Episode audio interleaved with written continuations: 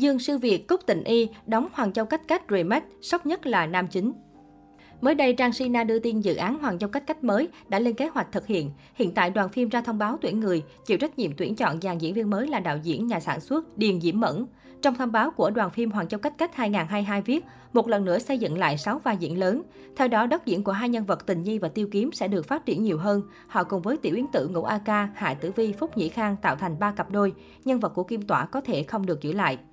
Phim vẫn giữ cốt truyện cũ, Hạ Tử Vi lên kinh thành tìm cha, kết nghĩa chị em với Tiểu Yến Tử là cô gái mồ côi. Họ trải qua nhiều khó khăn để tìm thấy tình thân, đạt được tình yêu. Theo một nguồn tin tiết lộ, dự án phim được xác định là song nữ chủ với độ dài khoảng 38 tập. Nhiều khả năng Đằng Tấn sẽ chọn hai nữ diễn viên là Dương Sư Việt vai Tiểu Yến Tử và Cúc Tịnh Y vai Hạ Tử Vi. Dương Sư Việt có ngoại hình hoạt bát hồn nhiên, được cho là có nét tương đồng với Tiểu Yến Tử thông minh lém lĩnh. Còn Cúc Tịnh Y sở hữu vẻ đẹp mong manh dịu dàng, rất phù hợp vào vai Hạ Tử Vi hiền lành yếu đuối. Tuy nhiên, khả năng diễn xuất của cả hai chính là điểm hạn chế và luôn khiến khán giả tranh cãi. Ngoài hai nữ chính thì việc những gương mặt nào sẽ đảm nhận vai ngũ A Ca Vĩnh Kỳ và Phúc Nhĩ Khang cũng rất được netizen quan tâm. Nhiều cư dân mạng cho rằng Hứa Khải là mỹ nam thích hợp vào vai Phúc Nhĩ Khang nhất. Ngoại hình của nam diễn viên cũng rất xứng đôi với Cúc Tịnh Y. Sau 24 năm, Hoàng Châu Cách Cách vẫn là bộ phim truyền hình nắm giữ rating cao nhất lịch sử màn ảnh hoa ngữ.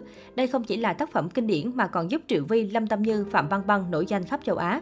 Hoàng Châu Cách Cách từng được remake với sự tham gia của Lý Thành, Hải Lục và Triệu Lệ Dĩnh, nhưng không thể vượt qua được cái bóng của bản gốc. Chính vì thế, cơ hội đảm nhận lại những vai diễn đình đám này là thách thức không nhỏ với các diễn viên. Bên cạnh đó, nhiều khán giả phản đối bản làm lại này là do Cúc Tịnh Y, Dương Sư Việt vốn mang mát thảm họa diễn xuất. Dương Sư Việt sinh năm 1998, cô ra mắt năm 2018 và bắt đầu đóng phim từ năm 2019. Dương Sư Việt nổi lên sau khi tham gia sau tuyển chọn thần tượng Produce 101. Tại đây cô bị đánh giá là bất tài, nhưng nhờ vẻ đẹp nên thu về lượng fan hùng hậu. Nữ nghệ sĩ trẻ nhận được hơn 138 triệu phiếu bầu ở vòng chung kết sáng tạo 101. Người đẹp nằm trong top 3 thí sinh có sự ủng hộ cao nhất, được ra mắt trong đội hình của nhóm nhạc hỏa Tiện thiếu nữ.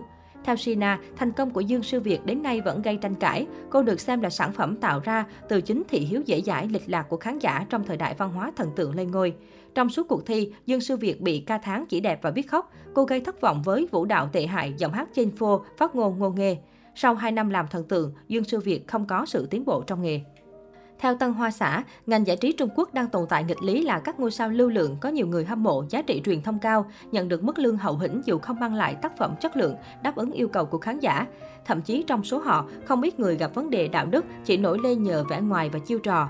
Với Dương Sư Việt, cô giữ sự chú ý của khán giả và truyền thông bằng những phát ngôn ngô nghê gây tranh cãi.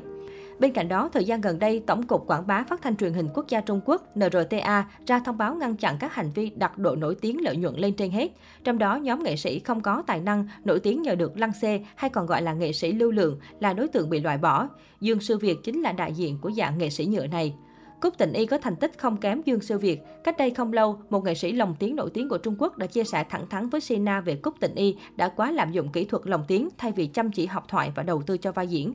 Diễn viên ấy mà người được đánh giá cao về năng lực diễn xuất lại mất đài từ, người được đài từ lại không diễn ra thần thái của nhân vật. Hai người tôi nhắc tên khiếm khuyết cả hai kỹ năng, trong đó có một cô chỉ có thể đánh giá thiếu chuyên nghiệp và không có đạo đức làm nghề, nghệ sĩ lồng tiếng cho biết.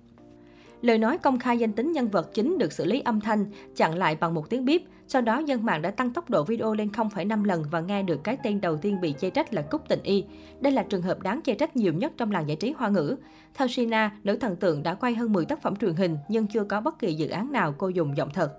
Cúc Tịnh Y là ngôi sao cá biệt, diễn dở, thoại dở, gọi cô ấy bằng danh xưng diễn viên thật sự ngượng miệng. Trên phim trường, ai nghe được cô Cúc đọc gì tôi mới hay. Nghệ sĩ lồng tiếng giấu tên nói với Sina, Sohu cho biết năng lực đài từ của Cúc Tình Y rất kém, sau nữ đọc thoại như ngậm chữ trong miệng, nghe giống như đang tụng kinh và vô cảm. Bên cạnh đó, tạo hình một màu từ phim này qua phim khác với lối make up quá lố và một mớ phụ kiện đội đầu cũng khiến nhiều người ngán ngẩm.